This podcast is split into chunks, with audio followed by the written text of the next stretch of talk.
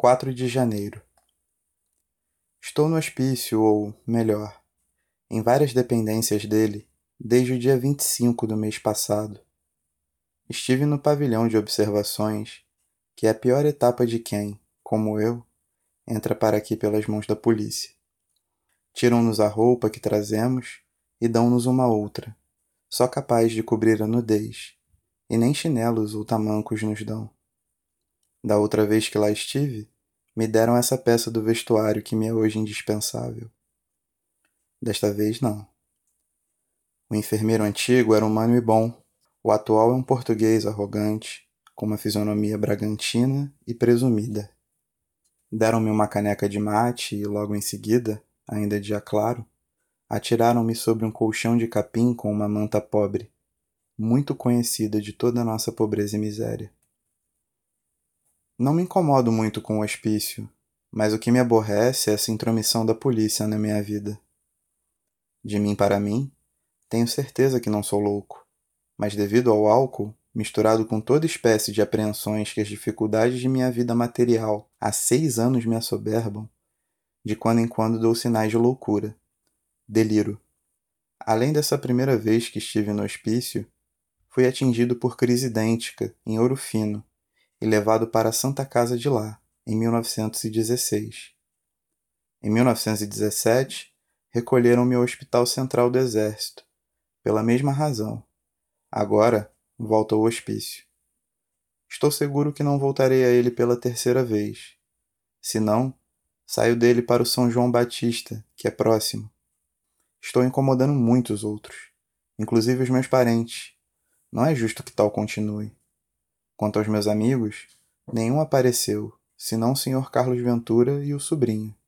Este senhor, Carlos Ventura, é um velho homem. Tem uma venda na rua Piauí em Todos os Santos. Fornece para a nossa casa. E foi com o auxílio dele que me conseguiram laçar e trazer-me até o hospício. Acompanharam-me o Alipe e o Jorge. Passei a noite de 25 no pavilhão, dormindo muito bem, pois a de 24 tinha passado em claro errando pelos subúrbios, em pleno delírio. Amanheci, tomei café e pão e fui à presença de um médico, que me disseram chamar-se Adalto. Tratou-me ele com indiferença. Fez-me perguntas e deu a entender que, por ele, me punha na rua. Voltei para o pátio. Que coisa, meu Deus! Estava ali que nem um peru no meio de muitos outros, pastoreado por um bom português, que tinha um arrude mais doce e compassivo, de camponês transmontano. Ele já me conhecia da outra vez. Chamava-me você e me deu cigarros. Da outra vez, fui para a casa forte e ele me fez baldear a varanda, lavar o banheiro, onde me deu um excelente banho de ducha de chicote. Todos nós estávamos nus, as portas abertas, e eu tive muito pudor. Eu me lembrei do banho de vapor de Dostoiévski, na Casa dos Mortos. Quando baldeei, chorei. Mas lembrei de Cervantes, do próprio Dostoiévski, que pior deviam ter sofrido em Argel e na Sibéria. Ah, literatura! Ou me mata, ou me dá o que eu peço dela.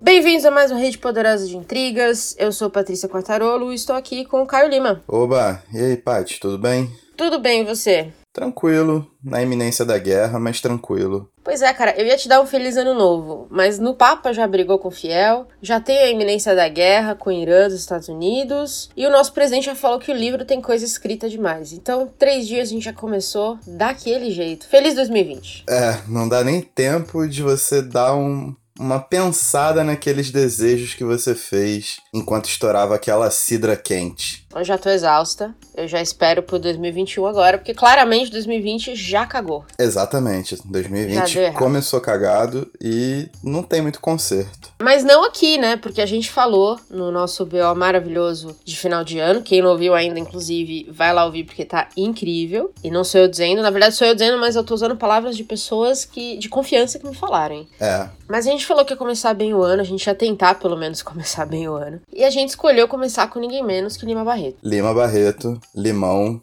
tá no nosso coração, né? Exato. A gente vai discutir hoje o Cemitério dos Vivos, que foi a última obra dele. Sim. Então me conta um pouquinho do Cemitério dos Vivos. Cara, é muito difícil você dissociar a obra do Lima da pessoa Lima Barreto, né? Eu prefiro começar contando que a segunda internação dele foi no Natal, dia 25 de dezembro, e ele foi levado por forças policiais ao manicômio, o Hospício Nacional de Alienados, também conhecido como Palácio da Praia Vermelha, e passou cinco semanas, mais ou menos, por lá, o que foi suficiente para que ele escrevesse um diário que serve como testemunho e posteriormente iniciasse um romance daquele jeitão do Lima Barreto, onde ele trata dessa questão manicomial por dentro, de uma forma muito crua, de uma forma muito crítica, né? E o romance tem os elementos de Lima que todo mundo já conhece, né? A crítica social, a crítica ao academicismo, a crítica ao tratamento médico, né? A classe médica é muito forte, a visão humanitária que ele tem desses loucos, né? Entre aspas, que eram presos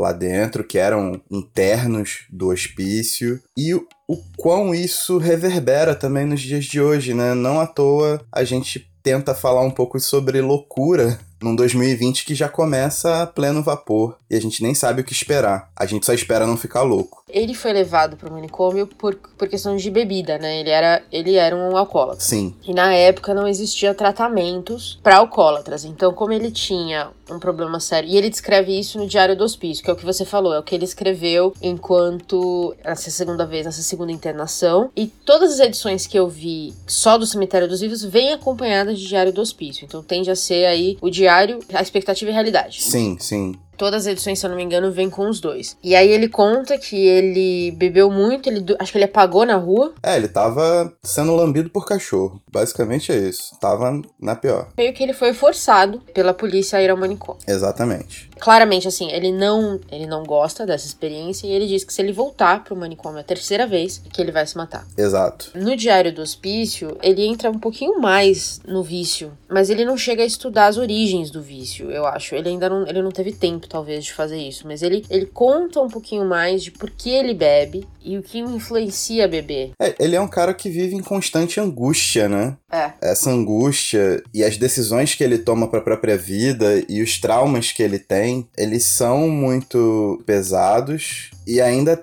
tem uma questão familiar mesmo que o preocupa muito, porque o pai dele acaba também ficando louco. Uhum. Essa questão familiar é, é muito importante porque lança é, lança olhos para uma questão de hereditariedade, uma possível hereditariedade dessa loucura. Então, pô, o Lima Barreto é um cara que é muito carregado e o vício é, é a fuga, né? A bebida para ele é uma fuga diária, recorrente. Parte constituinte da imagem dele que a gente tem, né, como um todo. Eu lembro que quando a gente tava conversando sobre ler Lima Barreto, a gente tem, eu e você, a gente tem momentos muito diferentes de. Né, momentos diferentes, não, a gente tem experiências diferentes com Lima, né? Eu li muito pouco dele, então meu primeiro livro dele foi o Policarpo Quaresma que eu li ano passado e adorei, e entrou na minha lista de preferidos do ano, para mim é fantástico. Mas você já leu muito Lima Barreto, tanto. Ah, eu não sei se chegou a ler a biografia também. Eu li a biografia mais nova, da Lilia. Aquele catatauzinho, né? É, essa mesmo. Então eu entrei pra ler Diário do Hospício. Eu nem sabia que ele tinha um problema com bebida. E eu também não sabia que o Cemitério dos Vivos, na verdade, ele não terminou. Então a obra ele, ele começa montando os personagens, ele vai ambientando a gente. E muita coisa, se você ler o Diário do Hospício antes, é literal. Ele realmente copia as cenas que ele viu acontecer, mas a gente não sabe exatamente onde ele ia com a história. No meu caso, O Cemitério dos Vivos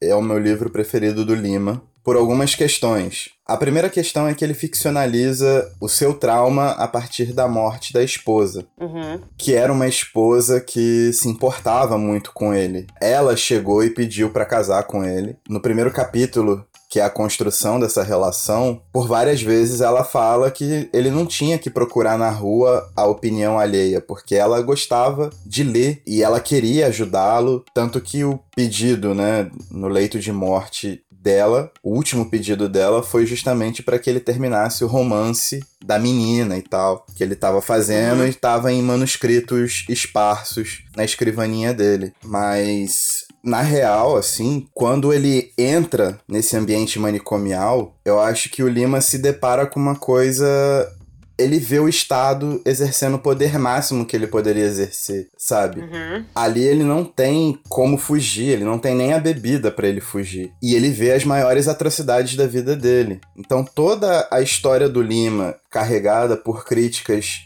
sistemáticas à corrupção, ao sistema econômico, ao sistema de governo, toda a questão hierarquizante dos poderes, das classes sociais, etc. Quando ele entra no manicômio, é como se fosse realmente o fundo do poço. É um lugar onde as pessoas estão completamente indefesas e qualquer coisa que elas tentem justificar é automaticamente invalidada pelo Estado. Quando ele lida exatamente com esse, esses demônios todos, quando ele tá de frente, eu acho que é uma parada muito assustadora e aí me desperta a curiosidade de como ele trataria o final desse livro, se ele tudo isso, se toda a história uhum. dessa mulher, porque Lima nunca foi um cara dado a relacionamentos, né? Ele sempre teve muita dificuldade em, em, relacionamentos interpessoais e amorosos, principalmente. Alguns chegam até a considerar que ele era um cara misógino. Enfim, ele tá ali preso, não se sabe para onde o romance poderia ir, se tudo aquilo fosse uma invenção da cabeça dele que já estava completamente louco, se ele ia realmente procurar se matar, se ele uhum. se tornaria algo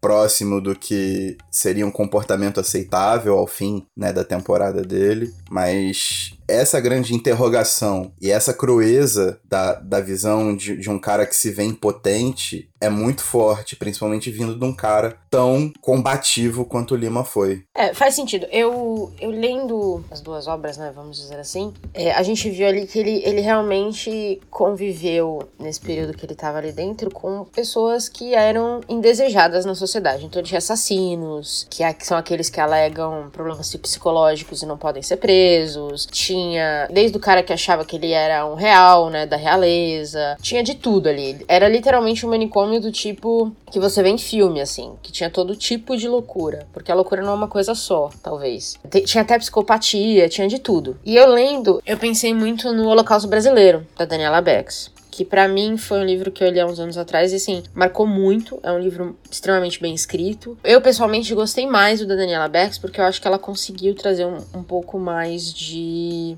é, como é que eu posso dizer? Talvez porque ela não estivesse ali no meio, ela trouxe as histórias talvez de uma maneira um pouco mais pura e um pouco mais profunda também, né? Porque ela teve tempo de pesquisar algumas histórias específicas e não necessariamente, ah, eu vi esse cara pelado jogando telha na rua. Mas aí são dois trabalhos completamente Diferentes. distintos, né? O trabalho da Daniela Arbex é um trabalho jornalístico por si só. O Lima, apesar dele escrever para jornais, etc., ele não é um repórter, né? Ele é um literato. Eu acho que o, a questão do cemitério dos vivos é o que vale como o testemunho dele, a presença do Lima naquele ambiente em que talvez seja o um ambiente em que ele mais tenha se sentido impotente em relação aos relatos por si só, né? São experiências visuais de um cara que passou cinco semanas ali dentro. O trabalho da Arbex, eu acho que ele vem para sacramentar a ideia de que a luta antimanicomial no Brasil, ela precisa ser melhor vista por todo mundo, porque realmente manicômios funcionavam como campos de concentração. Uhum.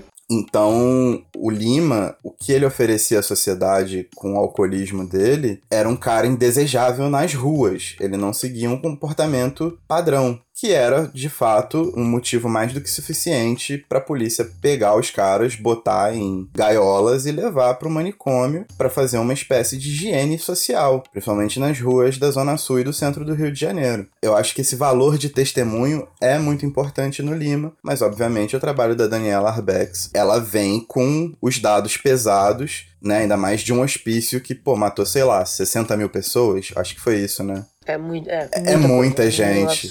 muita gente numa cidade como Barbacena, que é uma cidade média. Então, tipo, é bizarro, é um absurdo. Uma coisa que me surpreendeu lendo o livro, como eu disse, eu não conhecia muito da vida do Lima quando eu tava lendo, era do quanto ele se tinha em baixa consideração, né? Ele não se achava um grande autor. Eu via que ele escrevia algumas vezes sobre tentar ter sucesso, porque ele queria poder sustentar a família e tudo mais, e ele tinha muito. Ele ficava muito ressentido quando ele não conseguia, é, não sei se essa é a palavra certa, mas um retorno positivo sobre as suas obras. Ele me parecia um cara que ele tava sempre meio que caindo, assim, entrando e saindo de uma depressãozinha. Não sei se essa também é um, é um enfim, não posso diagnosticá-lo. Mas ele parecia muito triste o tempo todo. Ele saiu de, de vários pequenos momentos de empolgação para longos períodos de, de tristeza, assim. Então ele realmente era um cara que, além de todos os traumas familiares dele e tal, a literatura nunca deu a ele o retorno que ele merecia em vida. Então ele tinha algum pequeno sucesso, mas rapidamente isso se transformava numa nova onda de grandes insucessos, né? E, e ele era um cara falastrão também, né? Ele encarava, então, tipo, ele criticava todo mundo mesmo. não sem razão, mas é aquela coisa, ele não sabia fazer uma política da boa vizinhança.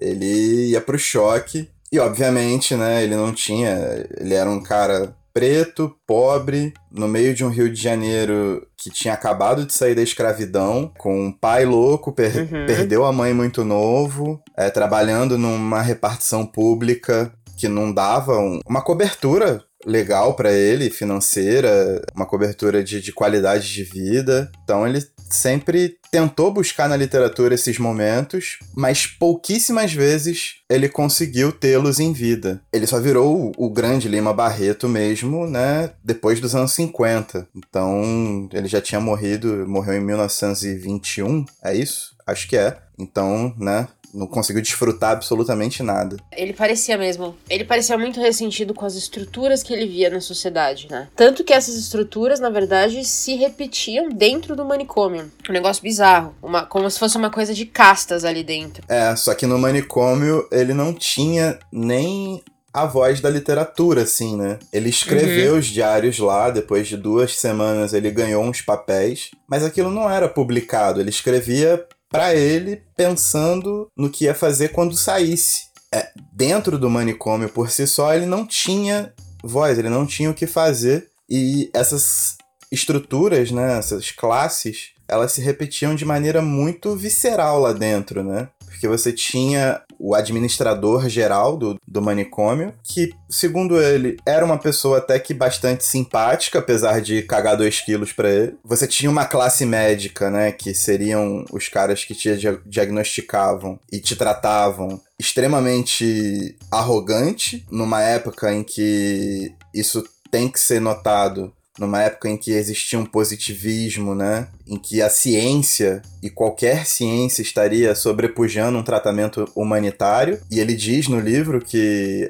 esses caras não hesitariam duas vezes em aplicar qualquer tipo de cirurgia ou tratamento científico sem o menor questionamento, apenas por ter lido ou ido a um congresso e visto, sem a menor relação do que aquilo poderia gerar no, no, no, paciente. Você tinha os guardas, que eram extremamente truculentos, e os caras mais humanos eram justamente os enfermeiros, né, que cuidavam do pessoal ali diretamente, né? Era o primeiro cuidado, o cuidado emergencial, o cuidado de higiene, de tentar dar comida, dar banho. Esses caras eram os mais humanos ali ainda. Então, realmente é uma estrutura bastante dividida em classes e muito intransponível, assim, muito pesado. Fora que o, o manicômio era super lotado, tinha tipo três, quatro vezes a capacidade do que ele deveria suportar, então é bizarro. É, eu acho que juntando tudo que você lê do Lima e juntando o que você lê da, da Daniela Bex é, é aquilo, né? A gente define que os manicômios no Brasil eles foram usados como um depósito de gente que simplesmente ninguém sabia o que fazer com essas pessoas, né? Acho que o termo higiene social que você colocou é perfeito, porque era literalmente eu não quero lidar com isso aqui, eu não quero lidar com essa pessoa na rua, então eu vou botar ela no lugar onde ela vai ter, entre aspas, alguma estrutura, mas aí não dava essa estrutura também que na verdade é o histórico brasileiro de lidar com os indesejáveis, né? As nossas prisões são exatamente a mesma coisa. Exatamente. Se você for ver nos registros, a maioria das pessoas que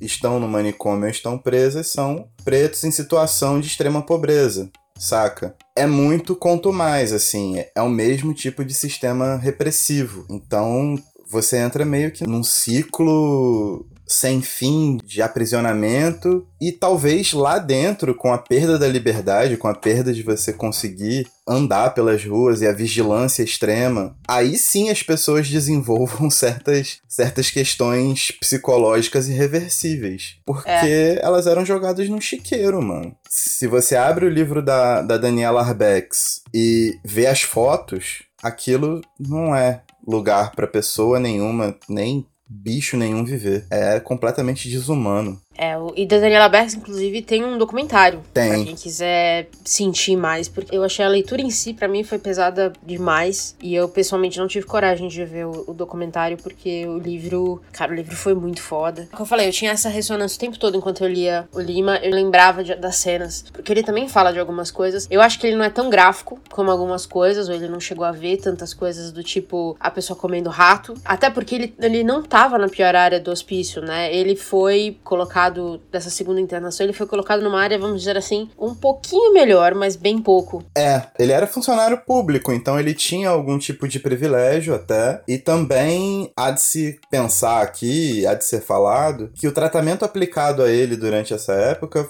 foi com opiáceos. Então, ele deveria estar sedado por uma boa parte do tempo. Isso contribui para que as imagens dele, a convivência dele no pátio mais sujo de todos, digamos assim, tenha sido um, pouco reduzida e as experiências dele virem de uma memória que estava sob efeito, né, de medicamento, Entendi. de drogas. Entendi, faz sentido. Você falou que é um dos seus livros preferidos, é o seu livro preferido do Lima. Sim. Eu não gostei tanto. Eu acho que eu, eu queria ter visto. Eu sei que a gente fica nessa coisa de o que, que ele faria com essa história. É uma pena que ele não conseguiu terminar, porque eu acho que a construção tá, tá tudo ali o que a gente, o que eu gostei muito dele no Policarpo, que é a construção de um personagem, a construção do contexto, né? Porque a gente até falou isso que ele ele reprisa ali ele coloca muito bem o Rio de Janeiro da época dele, ele fala muito bem de uma parte da sociedade que eu acho que pouca gente falava na época, né? Totalmente. Essas partes eu gostei, mas eu confesso que em certo momento, talvez porque, talvez porque depois eu fiquei pensando nisso e eu acho que como eu li o Holocausto antes e, e me marcou muito e as imagens eram muito gráficas e muito pesadas, sabe quando você fica literalmente levemente insensível para as imagens mais leves? Sei. Eu acho que foi um pouco isso que aconteceu comigo, sabe? Do tipo assim, ah, ele encontrou um assassino, mas aí você não sabe se o cara é um assassino mesmo, ou se ele tá se vangloriando de algo que ele queria ter feito e não fez, porque ele é louco. Então acho que tem tanta coisa pesada no Holocausto, que foi minha primeira experiência de ler sobre esses manicômios, que o do livro não achei tão pesado assim, achei ruim, achei pesado no sentido de que, cara, ele deixa claro que é um ambiente de merda, mas eu acho que o que a, o que a Daniela fez, ela levou um pouco o nível de tragédia na minha cabeça. Eu acho que foi isso. É, cara, eu acho que também existe uma parada que o Lima, ele personaliza muito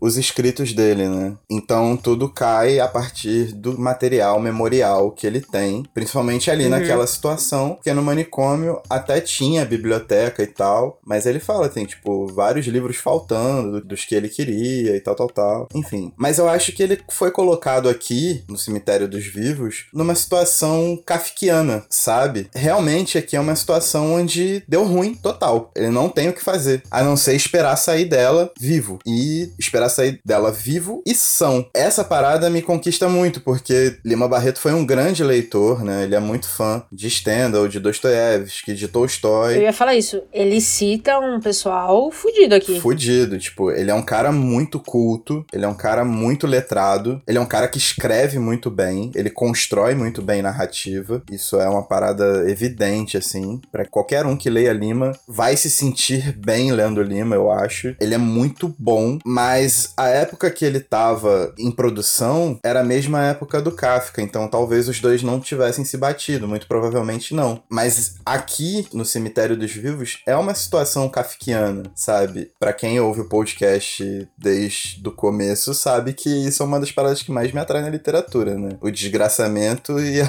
e a loucura.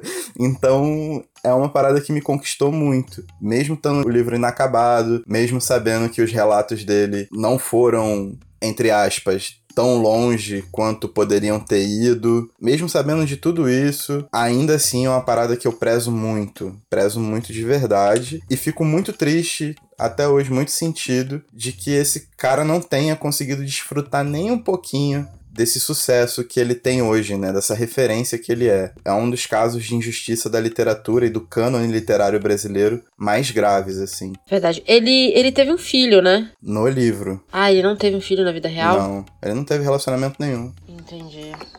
Caramba, velho. Ele faz uma autoficção fodida. Você para, que eu não vou começar o ano Entendeu? Falando disso. É, mas. Eu vou, eu vou, olha. Se você for pensar, tipo, isso é uma espécie de de narrativa testemunho, né? E ele faz isso com uma maestria incrível, assim. Ele é bizarro. Ele é louco. Eu acho que o negócio que me prendeu no Lima a primeira vez que eu li ele, e mesmo nesse livro que eu posso até não ter gostado tanto, mas é inegável, é que ele escreve demais. E assim, parece que é uma escrita muito fácil para ele. Porque mesmo nos diários, quando ele tá fazendo só pequenas anotações do dia, levemente ele cita assim: Poxa, eu queria ter lido Dostoiévski. E aí ele joga um pensamento incrível. É assim, parece que essas coisas fluíam dele. É, e eu acho que isso mostra, isso aparece no livro, sabe? A facilidade que ele tinha de, de criar essa. ou de ficcionalizar talvez a vida. Eu acho que. Eu não sei, me parece que é algo do tipo. Imagina ele sentar. É assim que eu imagino os fodões. Os caras sentam e escrevem, entendeu? Tipo, Dostoevsky escrevendo aí Crime e Castigo em um dia. Que eu sei que não foi, mas o que eu quero dizer assim, é a impressão que a gente tem quando a escrita parece sair tão fácil, sabe? É, ele era brabíssimo, assim. Acho que todos os livros dele têm essa marca de construção muito bem elaborada e muito natural. E é uma linguagem popular. É, exato. Ele mesmo diz, né, que ele escreve para as verdadeiras pessoas desse país, para os loucos, para os pobres, para os pretos, para os ex-escravos. Essa é a literatura pela qual ele quer ser lembrado. Eu acho que ele faz isso perfeitamente, mano. Tipo, o livro dele é uma parada maravilhosa de ser lida e ao mesmo tempo é muito mordaz, é muito ácido, é muito contundente. Uhum. E ele consegue justificar essa contundência. Não é uma contundência como as pessoas costumam falar hoje, né? Não é uma lacração, sabe? Você entende que o maluco tá ali jogando argumento atrás de argumento, criando contexto atrás de contexto. É o Lima, cara. Tipo, é um dos caras mais bolados que eu já vi escrevendo na vida. E como você já é um leitor mais assíduo de Lima, e é como eu te falei, eu li pouco. O que que, teoricamente, eu deveria ler agora? O que que você recomendaria? Um romance maneiro e que coloca o Lima numa posição é muito delicada de trabalhar é o Clara dos Anjos. Porque eu acho que é a única protagonista dele mulher, né? Então. Clara dos Anjos. O nome do, do... do livro é, é Clara, dos, Clara Anjos. dos Anjos. Por tá. coincidência, basicamente todos os livros dele são sobre o personagem, sobre a personagem, né? Clara dos Anjos, o, o, Policarpo Quaresma, o Gonzaga de Sá, todos eles. Acho que o único que não ficou com esse título foi o Cemitério dos Vivos, se eu não me engano. Agora de cabeça eu não vou saber puxar. Mas. E os contos dele, cara? Ele era um contista, nossa, fantástico. Se você achar aquela edição da Companhia das Letras dos contos completos do Lima, vai na fé. Tá. É um livraço. É um livraço, assim. Ele é um contista de primeira linha, sabe? E ele tem uma habilidade para narrativa curta que é tão boa. Ou... É difícil falar no que ele era melhor, se era na crônica, se era na, na narrativa curta, se era no romance. Ele é muito brabo, muito brabo. E tem uma crônica também, que é o destino da literatura, que ele escreve, acho que um ano antes de morrer. Então ele começa de uma maneira muito melancólica, mas no final dá vontade de chorar, mano. É muito bonito. É muito bonito. Foi o que você me mandou, né? Foi a que eu te mandei. É muito bonita aquela crônica. Maravilhosa. Eu vou ler. Falando em edições, qual foi a edição que você leu desse livro? Porque eu sei que tem várias. Tem várias. Eu acho maneiro também apontar uma coisa aqui. A biografia que está muito em voga é a da Lilia Moritz Schwartz, né, que foi lançada recentemente. Ela é uma estudiosa de Lima absurda e ela deu uma ambientação para essa biografia muito bacana, porque a história do Lima Barreto, a literatura do Lima Barreto gira em torno do Rio de Janeiro, né? Ele é um cara que nunca foi para fora e as viagens dele foram curtíssimas, tanto em distância quanto em tempo. Basicamente, algumas cidades de Minas Gerais e São Paulo. E ela traz esse contexto da cidade de uma maneira muito bacana Eu acho que vale super a pena. Mas o primeiro biógrafo foi o Francisco de Assis Barbosa. E ele foi um cara que descobriu todos os manuscritos do Lima na casa da irmã. E ele foi o primeiro cara que publicou em 1953, o Cemitério dos Vivos. O Francisco de Assis Barbosa foi o cara que realmente, digamos assim, deu vida ao Lima, a imagem do Lima escritor, clássico Lima, né? O que a gente considera hoje como um dos grandes mestres da literatura brasileira. E a partir disso, eu li duas edições. Eu li a primeira edição da Planeta, que foi lançada em 2004, numa coleção que eles fizeram com a Biblioteca Nacional. O organizador foi o Diogo de Holanda. Só que essa edição tem alguns probleminhas que são um pouco graves. Ele preferiu, hum. ao invés de pegar o que foi reunido pelo Francisco de Assis Barbosa e tentar consolidar aquele texto, incrementar a pesquisa, ele preferiu ir direto na Biblioteca Nacional e mexer com o manuscrito. Só que, cara, para quem conhece um pouco de Lima, sabe que a letra de Lima era pior do que letra de médico. Ok. Pega aí, puxa aí na internet um manuscrito dele e vê a imagem. É uma parada horrível. Horrível. E lógico, né?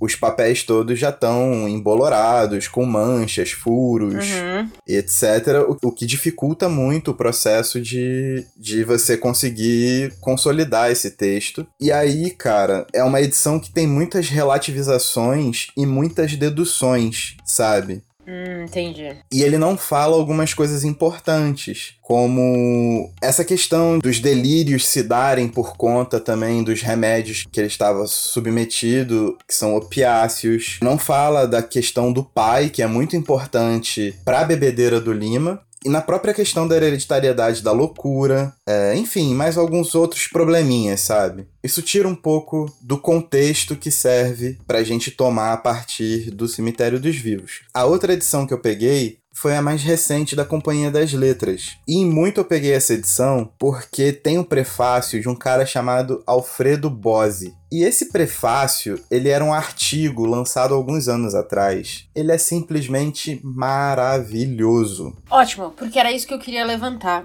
Eu li na edição. Saiu uma caixa ano passado, não sei se você lembra, da Nova Fronteira. Três catataizinhos, assim, cada um é umas obras reunidas. Não são as obras completas do Lima, mas são as principais obras deles reunidas. E eu não posso ver uma caixa que eu compro, né? Então eu tinha lido um livro de Lima Barreto e falei, foda-se, eu vou comprar essa caixa porque é linda. e é linda mesmo, as edições são bonitas. Nova Porém, é editora das caixas, né? É, ela é, se tornou, né? Mas pega trouxa, né? Porque tô aqui. Mas o que eu quero deixar claro para quem quer ler Lima e quer ter alguns textos de apoio é não tem nenhum texto de apoio nessas edições. Então assim, são edições realmente para você ler e guardar. São edições que são bonitas, mas eu acho que faltou, e eu senti um pouco de falta disso. Faltou algum textos, alguns textos de apoio que eu imaginava mesmo que a edição da companhia teria. Então, para quem quer ler Lima e quer esses textos de apoio, talvez essa edição particular da caixa não seja a ideal. Talvez valha mais a pena vocês procurarem edições individuais de cada obra e não esse compilado, porque realmente não vai ter, não vai ter nenhum texto de apoio. Sim, só reforçando que a edição da companhia, ela foi organizada pelo Augusto Massi e pelo Murilo Marcondes de Moura, e eles usaram como texto base para início de pesquisa justamente o que foi editado lá em 1953 pelo Francisco de Assis Barbosa. E aí eles vieram, né, no processo de consolidação de texto, pesquisa, de colocar os textos de apoio e tal. É uma edição bem caprichada. E a Penguin é quem tem publicado muitos clássicos brasileiros. E as edições da uhum. Penguin são irretocáveis. Eles consolidam o texto, eles botam texto de apoio, tem muita nota de rodapé, é tudo muito bem feito em termos de pesquisa e cuidado com o texto. É muito difícil você ficar fazendo propaganda para um conglomerado estadunidense, mas a Penguin mata a pau, tipo, nessas edições de clássicos brasileiros eu recomendo que vocês vão direto nela. E no caso desse livro em particular, ele está lançado pela Companhia das Letras. Então, vai na edição da Companhia das Letras que é sucesso. Muito bom. Resumindo, leia Lima Barreto. Leia Lima é Barreto e, é e fiquem ligados na luta antimanicomial aí que tem voltado com tudo, com algumas propostas completamente anos 1600 Logo. o Brasil tem voltado com propostas anos 1600, né? Vamos combinar que. É. Que tipo, você tirar o tratamento humanizado, internar dependente à força, internar criança em clínica de igreja e essa coisa toda aí tudo isso tá voltando e tudo isso faz parte de um ambiente onde as coisas não giram nem de perto como giram aqui fora. Esses ambientes manicomiais realmente mais parecem salas, né, casas de extermínio do que hospitais por si só. Então acho que fica um, um, grande alerta. E também cuidem da saúde mental de vocês, porque é difícil aguentar tanto chorume, né? Rapaz, e com essa acho que encerramos. Encerramos, encerramos. E é isso, pessoal. Feliz 2020 na medida do possível. E fiquem com a gente porque esse ano promete. Pelo menos aqui no nosso cantinho obscuro da internet, a gente quer trazer muita coisa legal para vocês esse ano. A gente quer falar de muito livro bom. Lembrando que agora temos redes sociais específicas para nossa rede Poderosa de Intriga. Você pode seguir a gente aí no Instagram e no Twitter, em Poderosa Rede. E a gente vai divulgar é, os livros do mês, todo começo de mês. Então, se você quiser ler com a gente os livros para depois ouvir o episódio e discordar de tudo que a gente fala, você pode também. Então, acompanhe a gente nas redes aí para saber os episódios que estão vindo, o que, que a gente tá lendo, o que, que a gente vai discutir, para vocês também discutirem com a gente, né? Não, Caio? Que a gente quer mais vozes, a gente não quer menos, a gente quer mais. Exatamente, a gente quer fazer disso aqui uma rede infinita. De problematização. Exatamente. É. muito bom, muito bom. Então é isso, nos vemos no próximo. Nos vemos no próximo. E tchau. Tchau.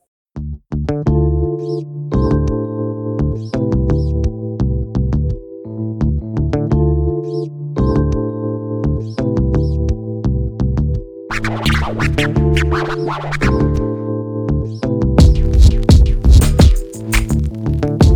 para, para, para, para, para, para, para, para.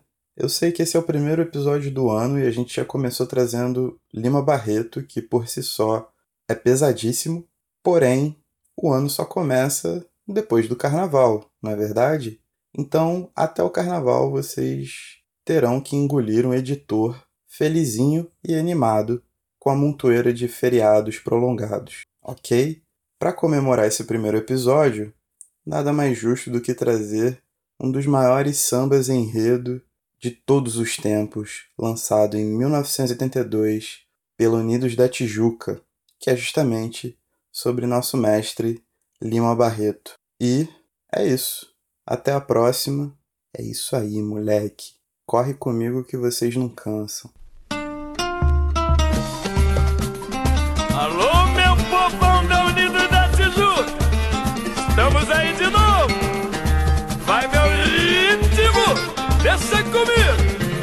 Vamos recordar Lima Barreto, mulato pobre, jornalista e escritor. Figura destacada do romance social, que hoje laureamos neste carnaval. O mestiço que nasceu nesta cidade, traz tanta saudade em nossos corações. Seus pensamentos, seus livros, suas ideias liberais impressionante brado de amor pelos humildes. Lutou contra a pobreza e a discriminação. Admirável criador, oh, oh, oh, de personagens imortais. Mesmo sendo excelente escritor, inocente Barreto não sabia talento banhado pela cor não pisava o chão da academia, mas vencido, vencido pela dor de uma tragédia que cobria de tristeza sua vida. Entregou-se à bebida, aumentando seu sofrer sem amor, sem amor, sem carinho. Esquecido, morreu na